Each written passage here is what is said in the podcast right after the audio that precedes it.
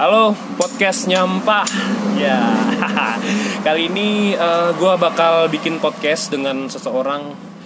Eh, jadi ceritanya gini coy ya. Sebelum kita kenalan dengan eh, pria ini kan gue anaknya anak tongkrongan banget nih. Suka nongkrong di kedai kopi sampai malam gitu kan. Nah ya gitulah. Jadi beberapa hari ini gue kenalan dengan seseorang yang akhirnya gue punya bahan obrolan dengan dia. Nah ayo kita kenalan dengan dia. Kenalin dulu dong sob. Ya, salam kenal buat kawan-kawan. Ini gua Renal si perenung yang suka dikit-dikit baca gitu kan baca. kadang. Baca apa tuh? Baca buku. oh baca buku. Ya, kenapa eh, Renal lu identik dengan perenung gitu kenapa pengen karena merenung itu adalah titik terdalam dari berpikir. Waduh, ini bahasannya dari awal udah berat ya. Terus, Ya, ya, jadi, jadi, merenung itu eh, kedalaman berpikir gitu. Terus, selain itu merenung, merenung itu adalah orang-orang yang merasa bahwa hidup itu bukan sekedar hidup. Tapi ya, hidup itu adalah bagaimana kita memikirkannya dan menikmatinya jadi begitu gue jadi eh, dengan kata-kata Renal ini eh, saya jadi merenung juga nih. akhirnya. aduh berat, berat, berat. sangat berat-berat sekali. Tapi kita membuat hal ini tidak menjadi berat eh, dengan merenung gitu ya. ya sesuatu yang berat itu kadang kala bisa jadi ringan Hmm.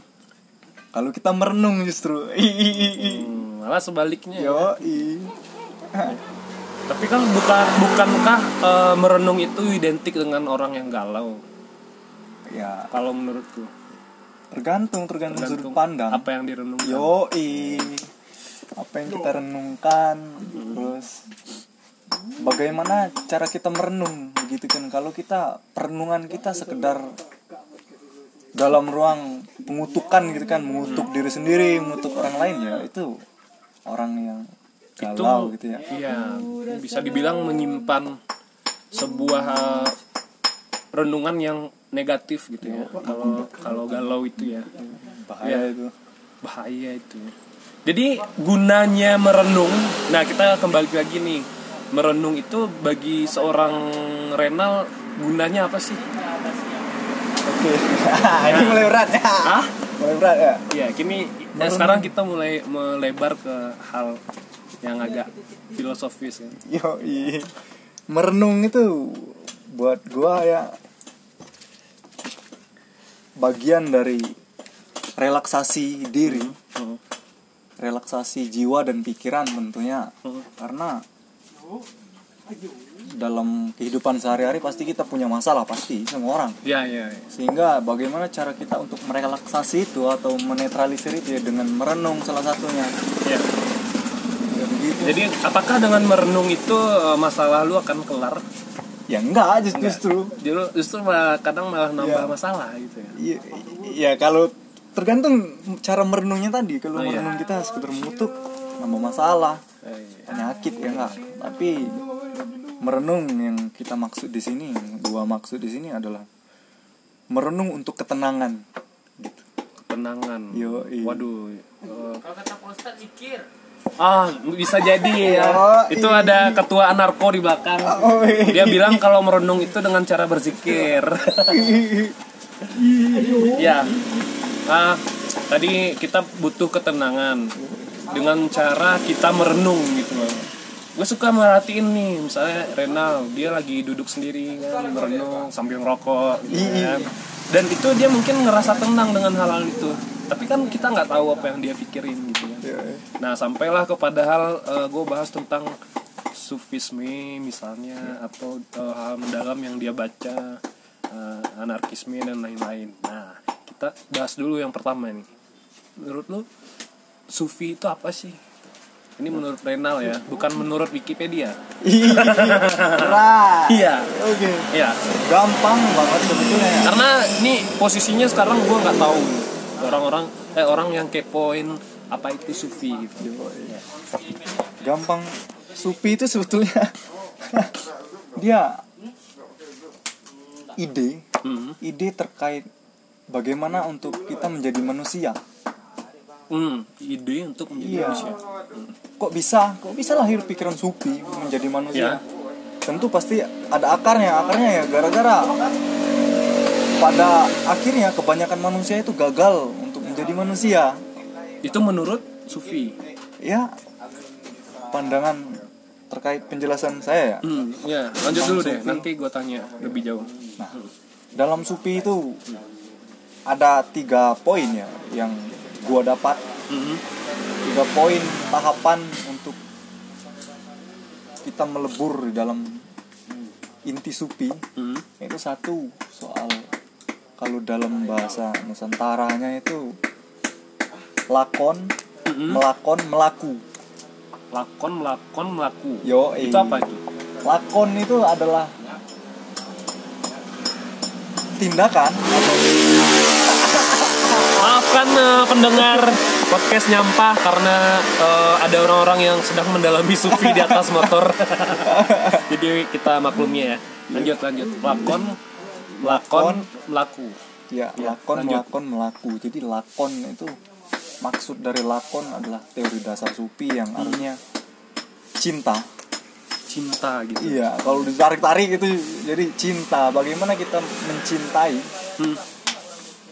Atau menjadi seorang pecinta?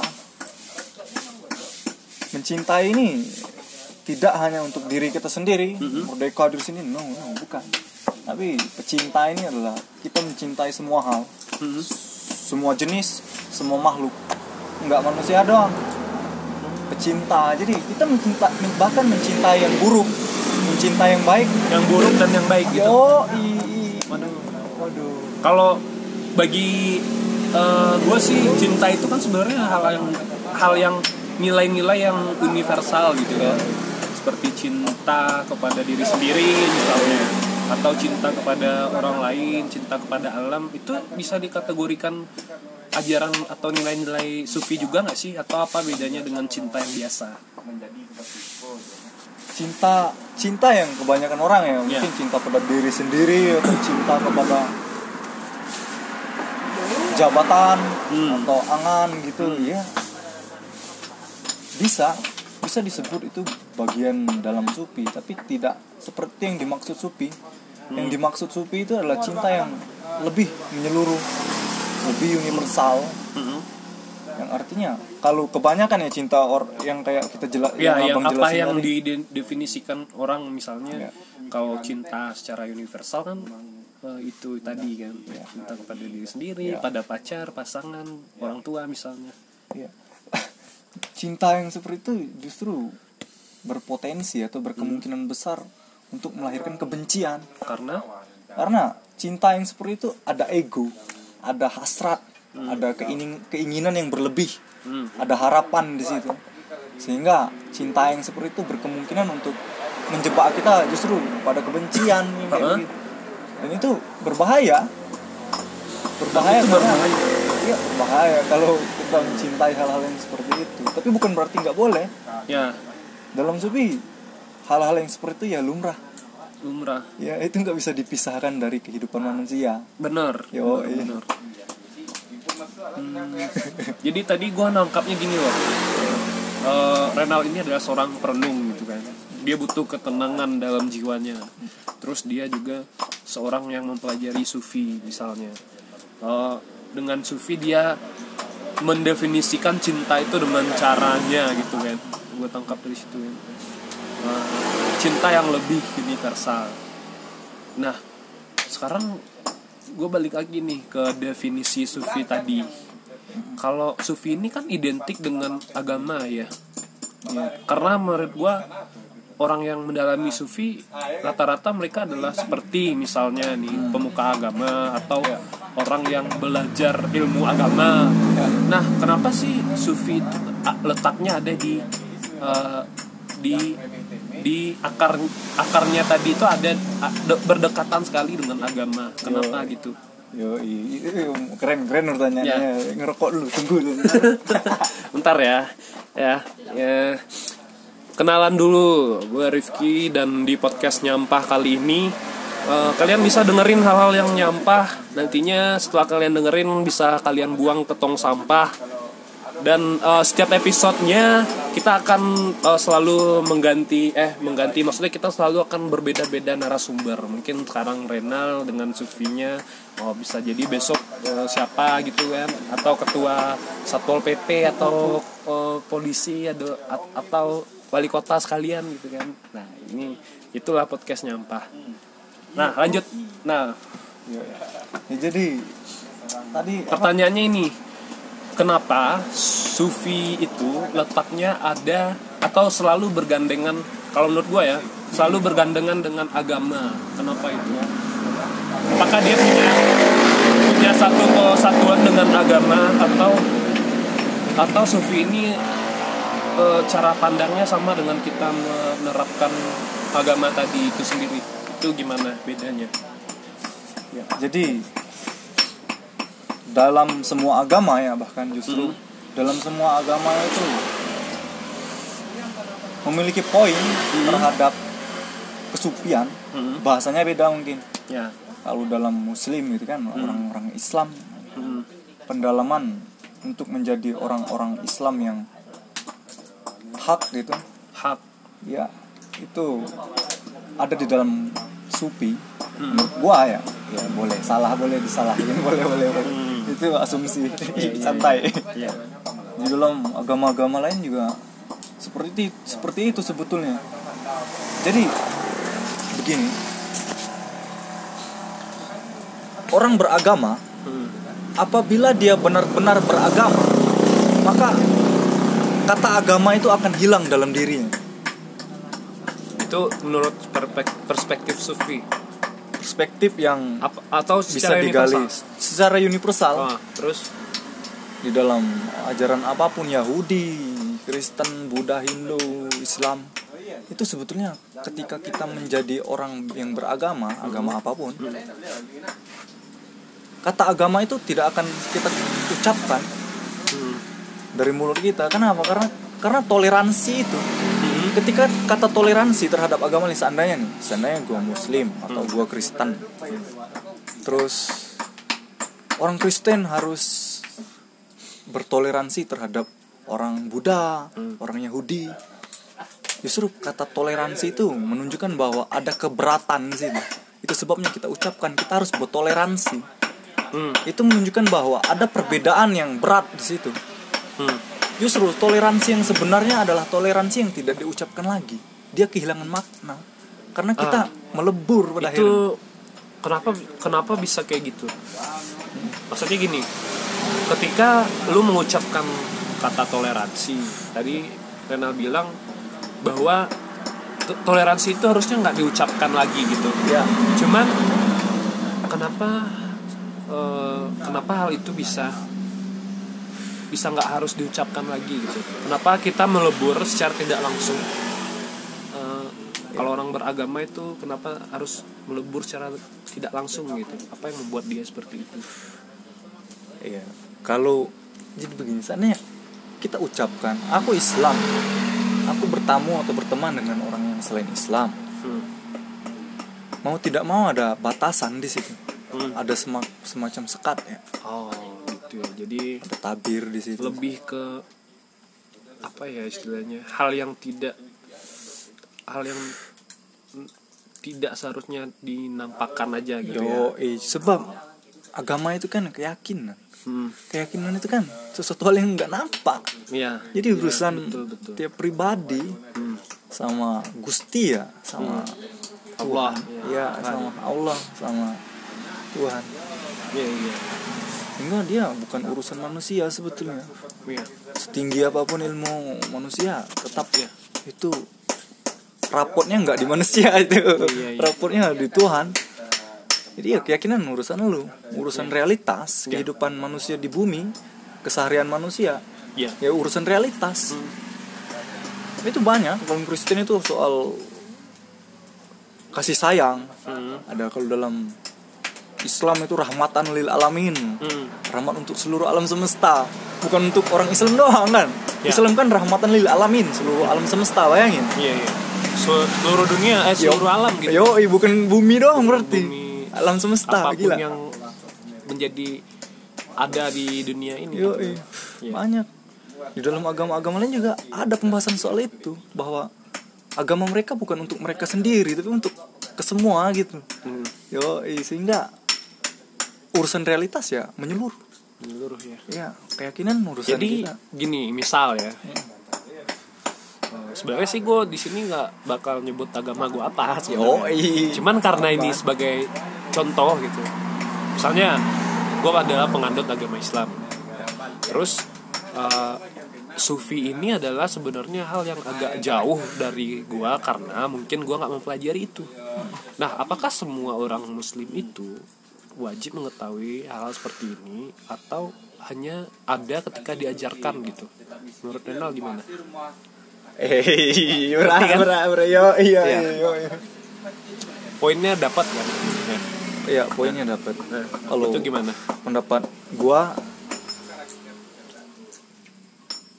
bersentuhan lah dengan supi. Mhm. Kalau misalnya kawan Islam ya, Karena teman-teman. jujur aja sejak dari awal gue mempelajari agama Islam, selain ini agama orang tua gue, gue nggak pernah diajarin di di eh, TPA ngaji misalnya sufi itu gini-gini yang diajarin ya sholat baca Al-Quran baca hadis Quran. fikih gitu-gitu Dasar aja ya, gitu basic. ya sufi ini posisinya ada di mana gitu dalam agama gitu Supi itu sebetulnya dia pendalaman, tapi hal yang paling dasar sebetulnya. Hmm. Jadi justru dia hal yang paling ujung, Hmm. tapi sebetulnya dia hal yang paling awal. Hmm, ribet juga ya Ribet menjelasinnya banget, ribet banget. Ya. Jadi mayoritas ya mayoritas kebanyakan orang-orang muslim ya Hmm. kita nggak bisa tepiskan orang-orang yang beragama kebanyakan ya, cenderung rasis gitu ya Ah, cenderung diskriminasi Ya. gitu ya. itu mungkin gara-gara ada semacam ya pikiran bahwa mereka benar agama mereka benar Nah atau- itulah kita harus menghindari kecenderungan untuk beragama tapi menjadi yang merasa paling benar. itu gue setuju sih di poin itu. Lanjut. Dan kehadiran supi seperti yang saya ucapkan sebetulnya kalau dari awal Mhm. supi itu diajarkan mungkin kayak ajaran soal cinta Nah, jadi kalau cinta yang tanpa alasan cinta yang tanpa tanpa bisa diucapkan tan- cinta yang tanpa bisa dijelaskan Mhm. itu sufi dan dalam sejarahnya pun banyak orang-orang Islam itu menganggap bahwa sufi itu ajaran yang sesat gitu kan justru Ya eh, atau misalnya eh, kalau dulu kan ada yang namanya eh, apa ya kayak Sunni gitu Yo, Syiah iya. itu aliran kan. Iya. Kalau Sufi itu bedanya dengan Syiah dan Sunni itu apa? Pemikiran ya. Sufi itu lebih ke pemikiran gitu. ya lebih ke ide ya pemikiran boleh Berarti lebih ke pemikiran gitu Iya. ya. Kalau Sunni dan Syiah itu kan aliran gitu. ya aliran ya. Oke, itu itu sudah terkonfirmasi barusan. Karena bagi gua dalam otak gua Sufi ah Sufi, Sunni apa Sufi? Sufi, oh Sufi. Agak ada eh, semacam disruptif gitu, Iya, iya. kayak distorsi benturan Mirip gitu ya. benturan karena secara bahasa dia itu mirip kayak Sufi, Sunni cuma beda N sama F-nya doang Iya. kan. Eh, beda dia beda Kita akan meluruskan hal ini gitu. Terus eh, apa lagi ya? Nah, eh, tadi kan gue juga udah ngobrol sama Renal. Jadi ada beberapa hal nih, misalnya yang awalnya kita bahas soal anarkisme, eh, anarkisme secara ideologis gitu kan. Terus larinya ke eh, persamaan antara pemikiran tasawuf ideologi anarkis ini dengan eh, nihilisme eh, Nietzsche. ya. Nah ini gimana nih? Ini buat orang-orang yang mungkin pengen belajar gitu kan filsafat ah, nihilisme anarkisme itu filsafat ya. Nah secara gampangnya itu menurut lo gimana? nihil tadi kan soal nihilis nihilisme nihilisme itu kan sebetulnya Nietzsche itu kan orang anarkis sebetulnya. Dia anarko sebetulnya. Jadi tadi itu kan soal nihilisme dan supi kan supistik kan. Soal nilai-nilai cinta. Ada dua poin yang bisa kita tangkap. Kesamaan. Kita ambil contoh aja si Rumi ya sama si Nietzsche pikiran mereka berdua ada dua poin yang cocok. Yang apa itu? Satu soal kalau dalam bahasa Nietzsche nihil, nihilisme, dalam bahasa Rumi itu wahdatul wujud, konsep hmm. bersatunya makhluk dengan Gusti, dengan Tuhan. Itu poinnya kalau nihilisme itu kita menjadi tiada, ya keberadaan kita nggak ada, Hmm. bahkan esensi kita nggak bisa diucapkan kata dia. ya kita hidup sesuai dengan apa yang kita kehendaki. Namun apa yang kita kehendaki itu bukan berarti kehendak kita utuh enggak. Hmm. Jadi dalam bahkan dalam kata Nietzsche dalam nihilisme, baik dan buruk itu ya ada. ya Lu nggak bisa buang itu. Sama kayak Rumi. Keluarlah kata Rumi dari gagasan sempitmu tentang benar dan salah katanya. Hmm. Agar kita bisa bertemu dalam suatu ruang sunyi katanya kan ruang yang bersih gitu dia artinya ada pandangan yang sama antara Nietzsche dengan Rumi tentang penerimaan mereka terhadap baik dan buruk. Hmm. dan nihilisme dan wadah wahdatul wujud tadi itu ada kemiripan di situ ya. Eh, masalah ke ketiadaan gitu ya. Yoi. kalau menurut gue sendiri sih eh, nihilisme itu kan kita eh, kalau di dalam filsuf-filsuf yang sebelumnya sebelum Nietzsche gue mengenal yang namanya René Descartes gitu kan. Dia dia bilang kayak gini aku berpikir maka aku ada. Yoi, nah kalau di si kalau sama si Nietzsche dia justru menyatakan hal sebaliknya gitu. Eh, bahwa ketiadaan itu adalah apa yang ada gitu. Oh iya siap. Gitu kan.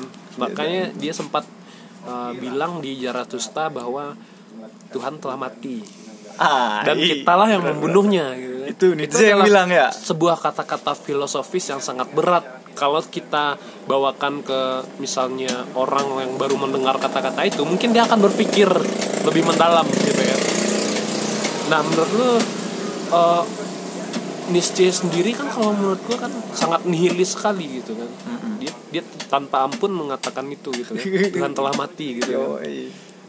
Nah, menurut lu kata kata Tuhan telah mati itu gimana sih gitu? Oke siap. Menurut menurut gua ya Hmm. kata God is dead gitu kan. Iya. God is hot katanya kan bahasa dia kan bahasa bahasa sini Z itu. Bilang bahwa Tuhan sudah mati dengan Tuhan telah mati katanya. Kata Nietzsche bukan kata gua. Hmm. ya itu justru menunjukkan bahwa dia begitu tahu soal konsep ketuhanan. Mm-mm. Dia begitu kenal Mm-mm. sebab Tuhan sudah mati atau Tuhan telah mati artinya dia tahu tentang Tuhan Hmm. itu Tuhan telah mati itu bukan kata-kata yang sesungguhnya tapi ada maksud di balik itu Hmm. Kalau gue sih mengartikannya itu semacam satir gitu yo awalnya. metafora ya Tapi emang beneran satir gitu ya. ya eh ka- Emang keras. secara tidak langsung dia bilang Tuhan telah mati tapi sarkas itu justru Rina Iya, sarkas gitu. Oh, gitu. Itu menurut pribadi Iya. berarti kita punya perspektif yang sama dalam hal ini. bukan itu maksud Nietzsche kan bukan bukan Tuhan bener mati Enggak, Bukan. tapi dia karena dia telah sangat mendalami dan dia melihat manusia seperti itu gitu. yo Oke. Nangkap nangkap. Yo, karena pada itu kan Nietzsche hidup di zaman sebelum perang dunia pertama ya Ya. dan di dalam keadaan itu lingkungan dia lingkungan orang-orang Kristen ya Ya. lingkungan orang Kristen bertindak atau berperilaku hanya dengan hal-hal yang spiritual Mhm. ada masalah dia ngadunya ke gereja dengan harapan bahwa masalah mereka kelar itu kayak yang dibahas di dalam pemikiran Marx juga kan Marxis Iya iya iya. sehingga Itulah kenapa Mars bisa bilang agama itu candu. Yo, karena akhirnya lu mabuk, lu nggak mau, lu nggak mau berusaha. lu nggak mau berjuang lu sekedar pergi ke rumah ibadah doa dengan harapan hidup lu bakal kelar masalah lu nggak nggak bisa. Dan filsuf-filsuf ini eh, seperti yang gue tangkap mereka lebih me- mengedepankan hal-hal materialisme gitu ya dialektika dan lain-lain. Dan itulah yang membangun sebuah eh, apa sebuah pemikiran atau wacana itu sendiri gitu. Ya. Eh, kita lanjut lagi nih. Tadi kan udah bahas eh, nihilisme sufisme. Eh, nah sekarang eh, lebih ke penerapan sufisme dalam kehidupan sehari-hari itu gimana sih? Kita membedakan misalnya gini kalau misalnya agama kita punya eh, doa misalnya kita punya eh, ibadah misalnya. Atau kalau bagi yang muslim sholat atau bagi yang orang eh, nasrani misalnya eh, gereja misalnya. Nah kalau di sufisme ini posisinya itu di dalam penerapannya atau praktik praktisnya itu gimana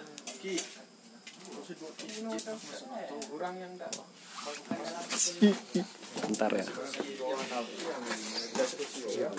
Kita pindah dulu cuy. Ya.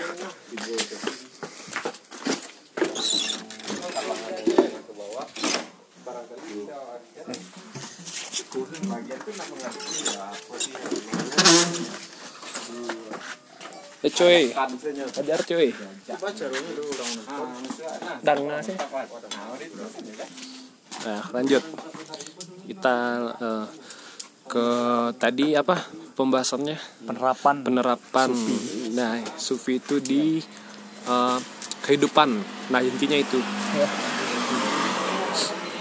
supi itu kalau kata Rumi ya Rumi Rumi dan Rumi gitu Oh, kan in, eh, apa? Influennya referensinya selalu Rumi tadi ya. so, banyak tulisan soal supi itu bisa ditemukan banyak dari Rumi iya kan kalau supi-supi lain dia jarang ada pikiran dia yang dituliskan gitu jarang Kenapa gue tanya tadi hal seperti itu penerapan dalam kehidupan? Karena bagi gue pribadi sebuah ide itu ada apa ya istilahnya? Ada penerapan prakteknya gitu.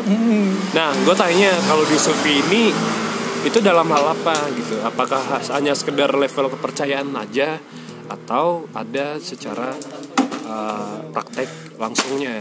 Nah, eh, dijawab. simple simple sekali ya kalau penerapan soal supi adalah bagaimana kita bisa menerima semua perilaku manusia terhadap kita maupun terhadap orang lain Mm-mm.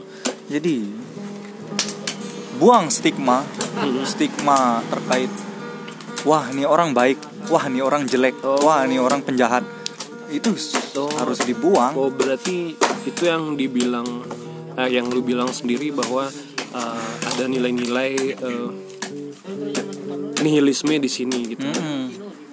Kita melebur dengan apa itu kita gitu ya. yo iya, is. Yong kru bro gitu ya. Oke. Terus apa lagi nih tambahannya? lalu soal Ini kita udah mau setengah jam ya, jadi kalau bisa agak dipercepat aja. ya, kalau ibadah Ya. kata Rumi banyak jalan untuk menuju Tuhan gitu. nggak cuma satu doang Hmm. sehingga ibadah kalau tujuannya untuk beribadah kepada Tuhan ya banyak jalan Banyak jalan. nggak sekedar lu harus pergi ke sana ke sini nggak lu mesti lakukan ini nggak tapi banyak banyak cara. So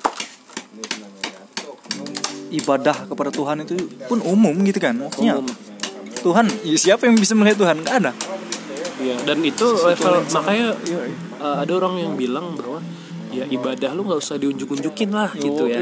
Karena levelnya kita dan Tuhan yang tahu lah gitu ya. Yo, Secara tidak langsung uh, bisa disimpulkan seperti itu nggak sih? bisa Iya. bisa Terus tambahannya nih buat sufi ini apa? Misal nih, gue ingin belajar lagi tentang sufi ini, apa yang harus gue lakukan? kalau saran ya saran ini ya, lebih Ya. ke saran kita udah Ya, udah mau nggak end apa-apa, nggak apa-apa.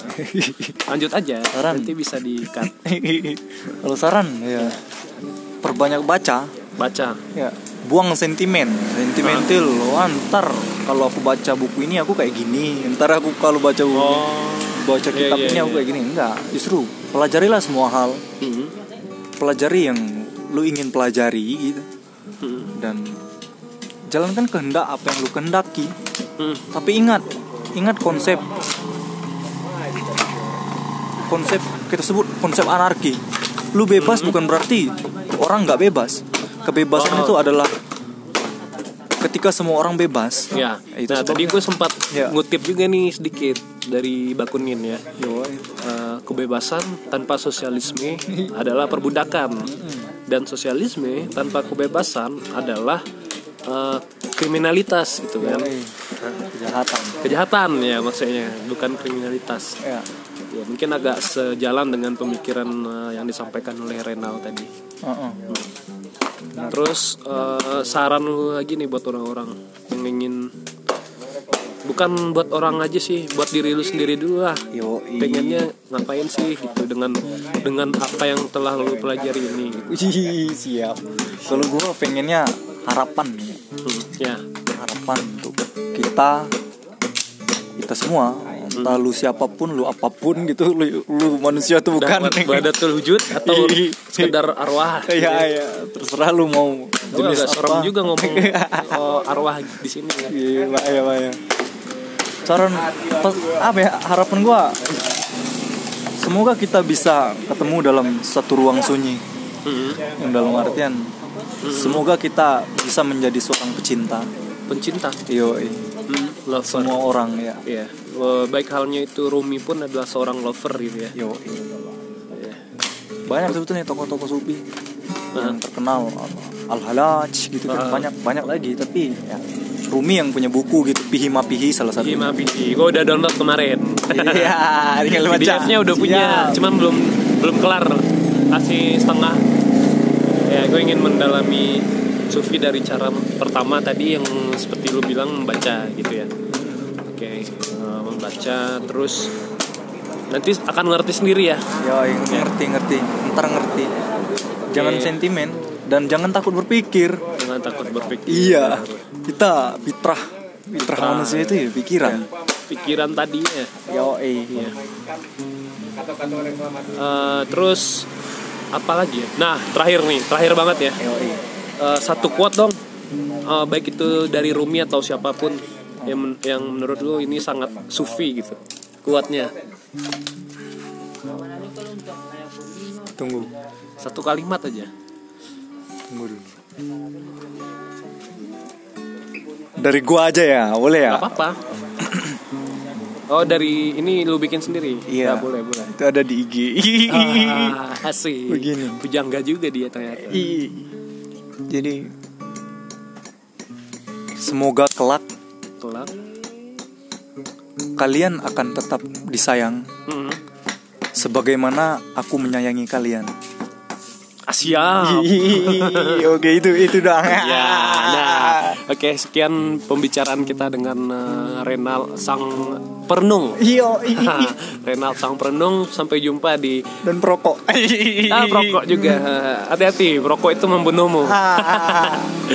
Dan sampai jumpa di podcast nyampah kita episode selanjutnya. Kita nggak tahu bakal ngobrol dengan siapa. Gua Rifki pamit, bye.